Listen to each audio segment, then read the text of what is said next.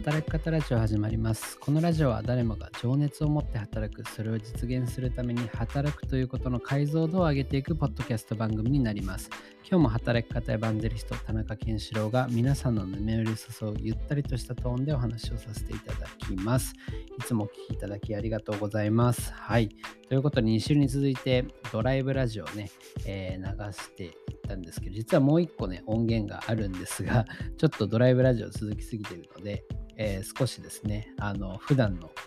働き方ラジオっぽいこともやってみようかなと思います。はい。えー、そんな中で今日はですね、プロジェクトマネジメントというものについて話をしてみたいと思います。えー、このプロジェクトマネジメントについての非常に面白い書籍とかもいくつかあったんですが、いきなりこれを話してもなんか応用というか、えー、どうやったらうまくいくのかとかどういう失敗が起きがちなのかとかっていう話が結構多かったのでそもそもプロジェクトマネジメントって何っていうところをそれをちゃんと先に説明しないとなんか働き方ラジオ的にはちょっと気持ち悪いところがあってまず基礎基本を説明してその後でこう応用とかっていう話をなんかしたいなという気がしたので今日はちょっと基礎編みたいなところ話ができればなと思っております。はい。でまずプロジェクトマネジメントって何っていうところで、まあ、僕も明確な定義とかを理解してるわけじゃないと思うんですけれどもまずプロジェクトをまあマネジメントすることですと。まあなんかさ当たり前なんですけどもでプロジェクトって何かっていうと、まあ、目的や目標あとは、えーと、期間そして予算が明確なものを、まあ、プロジェクトっていうというふうに言えるのかなと思います。はい。で、まあ、ポイントとしては、まあ、目的があるっていうことですね。あの、なんか期間があるとしても、特に目的がないものであれば、まあ、プロジェクトとは呼べないと。あと、やっぱり大きな期間というところですね。え、っと、こうずっと続いていくような活動とかっていうのはあまりプロジェクトっていうふうにはま呼ばないと。なんかコミュニティ活動とかね、オンラインサロンとかね、なんかそういうもので、まあ、目的があったりすることはあると思うんですけれども、まあ、期間とかって別に区切られてるわけじゃない。まあ、ただそのコミュニティの中で、じゃあイベントやりますよって言ったら、えー、じゃあ5月の31日にイベントやりますっていう、こう、明確な期間、そこまでに準備しなきゃいけないっていう、まあ、こういったこうイベントだったりとか、え何か企画っていうものは、まあ、プロジェクトって呼べますよねっていうところで、まあ、期間があるというところが大きなポイントかなと思います。で、まあ、目的。イベントやるときもやっぱり目的って必要だと思うので、まあ、なんかこういう人たちによりこう喜んでもらいたいっていうような目標でもいいし、もうちょっと具体的に、えー、そのイベントによって、まあ、1人じゃ1000円参加費をもらうから、まあ、合計で、えー、何万円の売り上げを目標とするっていうところを、まあ、目的に置く場合もあると思います。あと予算っていうところですね。えー、例えばまあ10万円の売り上げが立つもので、えー、予算としては、えー、じゃあ20%の、まあ、2万円にしましょうと。2万円の予算の中で、えー、いかにそのプロジェクトを準備していくか。その2万円の中には、えー、そのイベントを準備するための、例えばホームページの作成費用だったりとか、そのホームページを置くサーバーの費用だったりとか、あるいは、えー、少しあの告知のための広告の費用とかってそういったものが入ってくる。そういったものの、えー、上限額っていうのを一定こう決めておくっていうのがまあ予算ですね、まあ、もちろんプロジェクトの中にはこの予算がまあないものっていうものも、あの、あると思うんですけれどもそもそもお金を使わないとかそういうパターンですね。全くお金を使わない、まあ、予算がゼロですよ。ただまあ予算がないっていうわけではなくて、まあ、0円ですよっていうところになるのかなと思います。というところで、まあ、目的と期間と予算が明確なものをまあプロジェクトと呼ぶと。じゃあマネジメントって何っていうと、最近僕もこうマネジメントって言葉よく聞くんですけれども、まあ、なんとかするっていう言葉が結構しっくりあの来るかなと。まあなんか、なんとかするとか、あのうまくやるとか、まあなんかそういう イメージだと、なんかすごくしっくりくるかなと思います。まあ、なんで、えっと、まあプロジェクトに目的があると、その目的を期間内に予算内でなんとか達成するためのまあ、あのリーダー的な人っていうことですね。で、まあ、これも、あの、諸説あるなんですけれども、まあ、プロジェクトオーナーと呼ばれるオーナーっていうものと、プロジェクトマネージャーと呼ばれるマネージメントをする人っていうのは、まあ、分かれてることも結構多かったりします。で、プロジェクトオーナーっていうのは、まあ、そもそものそのプロジェクトの目的とかを設定するような人それこそ、まあ、目的と期間と予算っていうものをあのある程度こう決める権限を持ってる人がオーナー。じゃあ、じゃあプロジェクトマネージャー何するかっていうと、その目的とか期間内、あるいは予算内で、ちゃんとあの成功させる、目的を達成させるために、まあ、何とかするっていう、いろいろやる人みたいなあの感じが、まあ、プロジェクトマネージャー。こんな感じでオーナーとマネージャーが分かれていたり、まあ、プロジェクトによってはオーナーがマネージャーを兼務している場合っていうのもありますよっていうところが、まあ、僕の割と周りでよくあるパターンかなと思います。なんで、まあ、え PO と PM みたいな言い方もしますし、で、まあ、このプロジェクトマネジメントが、まあ、なんで今大事なのかっていうところで言うと、えっと、これは、まあ、仕事のまあ、あの自由度っていうのがここまでやると非常に上がりますよっていうところがまあ一つ個人目線で一つ。あとまあ会社目線で言うとやっぱりあのルール通りに言われた通りにやっていれば成果が出るっていう仕事が減ってきているっていう、まあ、このラジオでもこう世の中がすごく不確実になっているから、まあ、あのずっと決めたことを同じようにやり続けていても、まあ、なかなかあの価値を生み出しにくいどんどんあの新しいことに挑戦して目的を設定し直して、えー、新たな不確実なプロジェクトを、まあ、何とかするっていうあの場面が非常に増えているっていうところがあるかなと思います。まあ、あの仕事の中でなんか例えば3種類ぐらいに大きく仕事っていうものを分けた時に、えー、まあ実際にそのまあ、決まったことを、えー、しっかり実行するっていう仕事。これもめちゃくちゃ大事だと思うんですけれども、えー、決まったことじゃなくて、えー、目的っていうものに対して、えそれが達成するために、何を実行するべきかっていうところも、ま、考えて仕事をするっていうところが、まあ、プロジェクトマネジメントですね。で、まあ、さらに、えそもそも目的を決めるみたいなところは、まなぜやるのかみたいな、そこってま結構経営者の仕事だったりします。はい。まあ、あの、例えばそうですね。僕があの経営企画の仕事をやってるって話を、まあ、最近あのアグレスという農業法人でやっているとかそういう話をすることがあると思うんですけども経営に近い仕事っていうのは、まあ、さらにこうプロジェクトマネジメントよりもあの先のこう目的を定義するような仕事っていうふうに捉えられるかなというふうに思います。はい。で、まあその目的、そもそもなぜそれをやるのかとか、えー、なぜそれが大事なのかみたいなことを、まあ、考えていくっていうのは経営者の役割でさらにその経営者が、まあ、あの考えた目的に対してしっかりと最後までスケジュール通りに実行していく責任を持つのがプロジェクトマネージャーみたいな感じですね。はいまあ、会社だとこれをまあマネージャーというふうに置いている場合も多いかなと思います。はい、で、まあ、さらにその、えー、プロジェクトマネージャーがあの定義した一つ一つの仕事をしていくあの人たちっていうのが、まあ、メンバーだったりとかワーカーだったりとか、まあ、するっていうところになるかなと思います。なので、まあ、個人ベースで見るとプロジェクトマネジメントプロジェクトマネージャーっていうところの仕事は、まあ、よりあの幅が広かったりとか、え自分で決められることが多い。で逆をまあ返すと自分で決めていろいろやらなきゃいけないっていうところになるかなと思います。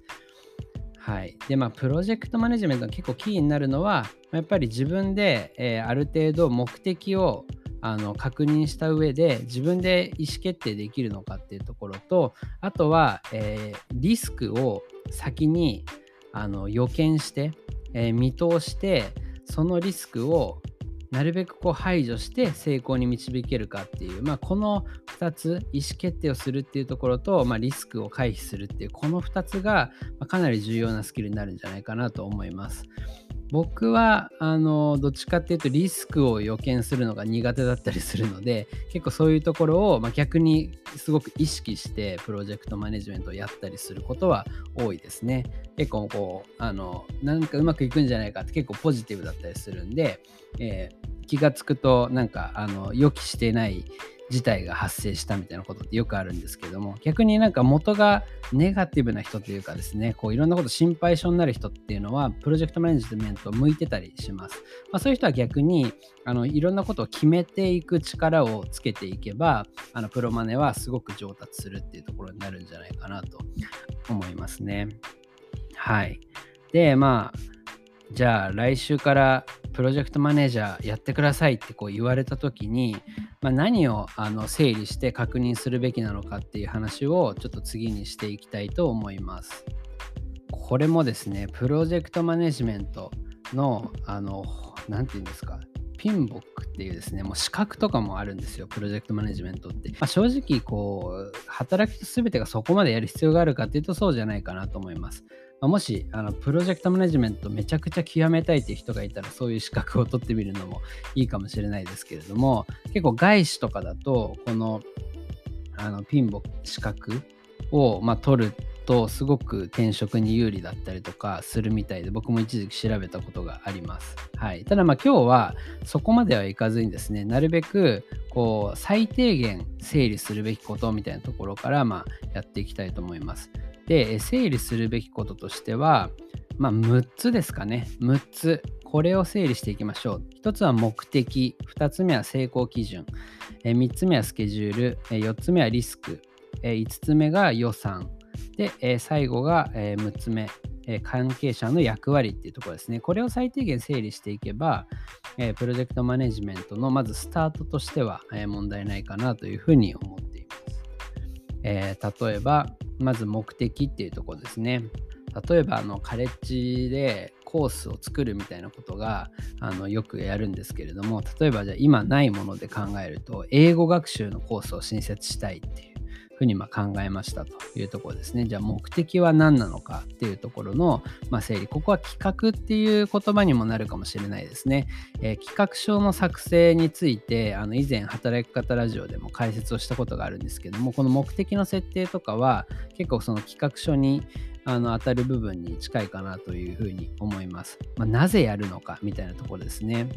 で、まあ、英語学習コースを作るだけでももちろんいいんですけれども、まあ、そのカレッジのえー、学びの幅をまず増やしたいと、えー、こう入ってきた人がより幅広い学びを得て、まあ、仕事につなげたりとか自分のキャリアの幅を広げたいと、まあ、そういったところをまず一つ目的としつつ結構こう英語学習っていうと、まあ、翻訳の仕事とかっていうのをあの想定されることも多いと思うんですけども、まあ、素人の方がいきなり翻訳をするっていうのはまかなり大変だと思いますので、まあ、翻訳っていうところのスキルをフォーカスするんじゃなくて、まあ、例えば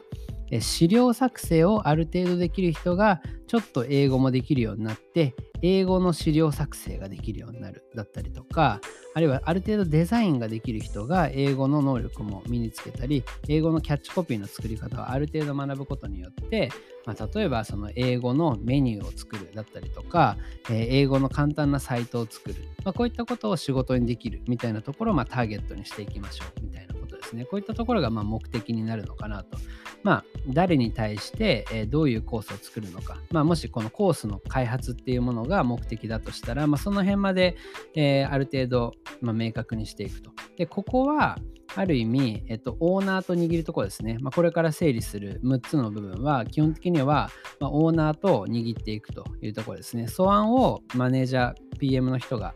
あの出してもいいと思いますが、最終的にはオーナーが、よし、じゃあその目的でいきましょうというところですね。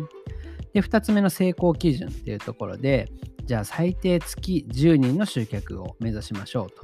で、まあ、単価、例えばじゃあ2万円だとしたら20万円の売り上げが立つようにしましょうとかですね。で、まあ、逆に成功基準と同時に撤退基準っていうのも考えておいた方がよくて、まあ、例えばま5人を下回るとか、まあ、そういったことであればま撤退しましょう。このコースをまあ一旦立ち上げたけれども、ちょっと継続が難しいという判断をしますと。まあ、このあたりもオーナーとある程度話していく必要はあると思うんですけども、純粋に例えば、まあ、売上に対してコストの方が大きくなってしまうとか、まあ、そういったものを続けるのは難しいと思いますので、まあ、撤退基準っていうのを決めておくと。まあ、これはなんか、あのそうですね、イベントをするとかでもあの集客人数とかを成功基準にしたりとか、あるいは、ま、集客人数よりももうちょっと参加者の満足度を見ようっていうことであれば、終了後のアンケートの、ま、満足したみたいな あのアンケートを選んでいただいた人の数とかを、ま、最終的な成功基準に置いておくっていうのもあるかなと思います。で、えー、3つ目ですね、スケジュール。まあ、これは分かりやすいですね。例えばじゃあ8月にコース開講しましょうとかっていうことであれば今が5月で、えー、告知するのはもう7月の頭には告知しないといけないからってなると開発期間は、えー、5月の中旬から6月いっぱいしかありませんねと。でじゃあもうちょっとじゃその1ヶ月半ある期間をまあこう細かくしていくとどれぐらいの日程で何をやらなきゃいけないのかっていうところの、まあ、ざっくりしたところまで整理するっていうところですね。スケジュール。これ3つ目です。で4つ目がリスクですね。はい。まあ、例えばさっきのこう学習のコースを作る英語のコースを作るだったら、まあ、リスクとして例えば講師が見つかりませんとかね。あるいはまあ集客が全くできなかったとか、あとはま予算をあの予想以上に使ってしまって予算オーバーになるとか、まあ、このプロジェクトが失敗するリスクっていうのを最初のうちに洗い出しておいて、えー、そのリスクがどれぐらい高まっているのか、あんまり気にしなくてもいいのかみたいなことを定期的にこう見ていく必要がありますっていうところですね。あと5つ目は予算。ねまあ、例えば、え10万円は予算として使っていいですよというふうなことを、まあ、オーナーとある程度、まあ、握って、その費用の中で、えー、外注をしたりとか、何かあの機材を買ったりとか、えー、そういったことをしていくと。で、あとは、えー、最後、6つ目は関係者の役割っていうところで、まあ、さっきのオーナーっていう人が、えいると。例えば、まあ、オーナーが、まあなんか、会社の社長とかだったら、まあ、例えば吉田社長みたいな。だとしたら、まあ、PM っていうのを、じゃあ田中がやりますよと。オーナー吉田さんで、プロジェクトマネージャー田中で、基本的にはこの上にあった目的とか成功基準とかスケジュール、リスク、予算みたいなところは、えーと、オーナーと、えー、握って確認しながら進めていきますよと。でさらに、えー、他の例えばじゃあ山田さん、山田さんっていう人は、えー、動画制作、コースの動画制作を主に担当しますよとか、まあ、この関わる人を、えー、リストとして一応出しておいて、その人たちがまどういうことをやっていくのか、その人たちが何をあのやる権限を持っているのかっていうところですね。まあ、例えば、え PM はどこまで決めていいのかとかっていうこともある程度整理しておくと、スケジあのプロジェクトが進めやすくなるかなというふうに思います。はい、こんな感じでですね、目的、成功基準、スケジュール、リスク、予算、そして関係者の役割っていう、この6つを、ま整理すれば、えー、結構ですね、もうプロジェクトはかなり成功に近づいていると言えるんじゃないかなと思います。結構まあここがまずできていないと、えっと、進んでる途中で、あれ？そもそも何でやってるんだっけとか、あれ？全然予算が合ってないみたいなことが後からなんかめちゃくちゃ実は赤字だったみたいなことが起きにくくなる。あらかじめこの辺りをこう予見して前もって準備していくっていうのが、まあ、プロジェクトマネジメントの、重要なポイントなのかなと思います。はい。ということで、まず準備編みたいなところでもう今日は一回終わりになるかもしれないんですけれども、えここからですね、えさらに次としては、えー、ガントチャートの作成、あとは、まあ、コミュニケーションの設計、このあたりを、まあ、整理していくっていうのが、まあ、次になるかなと。じゃあまずガントチャートっていうのはですね、ぜひちょっと一回調べてみていただきたいんですけれども、まあ、ポイントはとにかく細かくやるべきことを洗い出すっていうことですね。これがですね、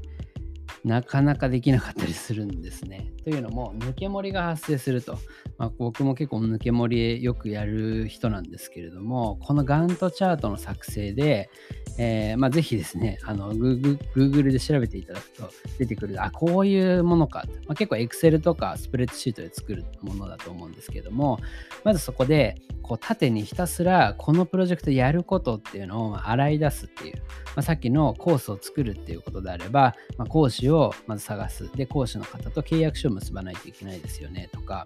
えー、あとは、なんだろう、えー、企画書、まず、えー、コースの概要の作成とか、え、ホームページを作る。で、ホームページを作るための、え必要な要素はこれとこれとこれで、これを講師から、えプロフィールもらう必要があるとか。とにかくやることってたくさんあると思うんですよね。イベント一つとってもたくさんありますよね。え誰に登壇してもらうのか、その人に何を喋ってもらうのかとかを決めるだったりとか、え登壇者から資料を事前にもらうだったりとか、あるいは、えーと、いつからま告知をするとか、告知のためにこういうものを準備する必要があるとか、まあ、そういったやることもとにかく縦にバーッと並べていくんですね。で、チャートって言ってるので、えっと、逆に右の方には、えー、それをまあ、手をつけ始める日にちと完了する予定の日にちっていうのを、まあ、整理しておくっていう、まあ、そんなイメージですね。で、まあ、カレンダーみたいな感じでこうやるべきことが一個一個終わった終わってないみたいなのをこうどんどんどんどんこうチェックしていくみたいな感じですね。まあ、このガントチャートはプロジェクトに関わるメンバーみんなとま共有をして基本は進めていくんですけれども、まあ、その一人一人のメンバーはそのチャートを細かく見ていない可能性っていうのもあるんですね。なのでやっぱり、え、プロジェクトマネージャーが全体を見て、え、抜け漏れがないのか、それぞれのプロジェクトがちゃんと進んでいるのか、え、担当者の人はちゃんとやれているのかみたいなことを、ま、チェックするっていうのも、え、プロジェクトマネージャーの非常に重要な、え、仕事になるかなと思います。はい。で、えー、ガントチャートは、まあ、これを作ればですね、あとはその日付に従って、スケジュール通りに一個一個を進めていくっていうのが、まあ、一つ目の進め方ですね。で、もう一つは、え軌道修正みたいなところに関する、まあ、コミュニケーションの設計っていうところで、まあ、これはあのオーナーとあるいは、えっと、そのプロジェクトを一緒にやるメンバーとどういうふうなコミュニケーションを取っていくのか。ねまあ、例えば、まあ、よくこういう場合もあの 5W1H とかでねあの整理をするんですけどもじゃあ例えばそのオーナーとの相談とか報告の場欲しいよねみたいになった時にじゃあ週に1回えー、まあ、 When ですね。いつやるかっていうと週に1回。で、どこでやるかっていうと、 Zoom でやりましょうと。で、誰がっていうと、まあ、PM の田中が、まあ、オーナーの吉田さんに対して、えー、報告とか相談をする場ですよと。で、ファッと何をするかっていうと、進捗の共有とか相談、振り返りをしたいと。でなぜ、なぜやるかっていうと、まあ、目標達成のためですね。これはやっぱり、えっと、目標っていうのを例えば、まあ、コースの集客10人っていうふうに決めたとしたら、まあ、本当にその10人につながるのかみたいなところをあの適宜こうすり合わせをしたりとか、リスク事項がさっきね、講師が見つかる見つからないとかあったと思うんですけども、じゃあ講師見つかったのかとか、見つからなそうなる見つかるためになんかできることはないかみたいなことを、まあ、相談したりする場っていうところで、まあ、設計する。で、まあ、How っていうところで、まあ、例えば、じゃあ4つのアジェンダで進めますよみたいな。まず1つ目は進捗報告、えー、プロジェクト全体がうまく進んでますよ。で、2つ目はリスク報告ですね。えー、リスクとして挙げてた、えー、この5つ、5つの項目に対して、すべて今リスクの可能性は低くなってきていますが、えこの3番のリスク、例えば、まあ、予算がなくなるみたいな部分のこのリスクに関してはちょっと今の現状だともう予算すでに7割使っちゃってるのでこのままいくと超える可能性がありますとかって報告をする。あとはま振り返りっていうところで、それ以外にですね、何かあの気になることとか、あの感じたことをま振り返って、であとはま相談っていうところで、え、ここどうしたらいいでしょうかみたいなことを相談するとか、まあ、こういった形でコミュニケーションを、まあ、あらかじめ設定、設計しておいて、じゃあ週1回はちょっと定例をやりながら進めましょうとか、でメンバーとのコミュニケーションっていう意味でも、まあ、メンバーの中で、えー、じゃあ、あの週に2回はちょっとこのプロジェクトに関するミーティングを入れて進めましょうとか、まあ、こういった形である程度、まあ、ミーティングに限らなくてもいいんですけどね、えっ、と、 Slack とか、えー、 Chatwork とかを使って定期的にあの全てのプロジェクトが進んでいるのかをあの、まあ、報告してもらうメンバーに報告してもらったりとかあるいはあの自分で、え、今こういう状況ですっていうのを、まあ、テキストベースで報告するっていうのも全然ありだと思います。はい。で、こんな感じでですね、え、プロジェクトが最終目的に、えー、しっかりと結びつくように、え、進めていくっていうのが、まあ、PM の仕事と、プロジェクトマネージャーの仕事という感じになるかなと思います。はい。まあ、本当にですね、このプロジェクトマネジメントっていうのは、なんか特殊な仕事ではなくて、えー、こうどんな仕事においても存在している可能性が高いものだと思います。あの期間が決まってないプロジェクト、プロジェクトじゃないですね、期間が決まっていないものに関してはプロジェクトと呼ばないって話もあったと思うんですけども、世の中の仕事って期間決まってることの方がほとんどじゃないですか。はい。期間決まってないものなんて仕事ってあんまりないと思うんですよね。まあ、ルーティンワークで毎毎週やるものとかっていうものは別だと思うんですけれども、え、じゃあ今度イベントやりましょうみたいなことって、なんかどんな仕事をやっててもあったり、あとは社内の会議一つとってもですね、ちょっと全社員を集めて、えー、こんなミーティングやりますとか、まあ、僕だったらこの間農業法人アグレスの方で、まあ、あのワークショップをやったんですけど、それもやっぱり一つのプロジェクトだと思うし、みたいなところで、こういろんな場面でプロジェクトマネージメントをやる機会はあると。ただ、まあそれをなんとなくでやるのか、えしっかりと設計をして、なるべく成功する確率を上げるのかっていう、まあ、そこの違いなのかなと思います。はい。で、まあでもそれをやっていくとプロジェクトマネジメントをやることでその仕事を自分のなんか色っていうんですかね、その自分の色に染め上げていくっていうことができるのは、まあ、すごく面白いかなと。ただ全てあのルール通りに言われた通りにやるんじゃなくて、なんか自分で道筋を立てて、ある程度自分の色をつけながらプロジェクトをやっていくのって、なんかすごく面白いし、ちょっとなんか、何ですかね、ゲームみたいな、RPG みたいな感覚になるかなと思います。なんかそういう意味で、あのもしプロジェクトマネジメント挑戦してみたいという方は挑戦いただくといいと思いますし、まあ、僕自身もなかなかうまくできてるとはね、なかなか言い切れない部分はあったりすると思うので、今後ですね、もうちょっとこう深くあのプロジェクトマネジメントをどううまくやるのかみたいなところを書いた本がいくつかあるので、まあ、そちらを紹介しながらプロジェクトマネジメントについての働くの解像度を上げていくっていうこともですね、えー、一緒にやっていければと思います。はい。ということで今日は以上としたいと思います。また来週お会いしましょう。おやすみなさい。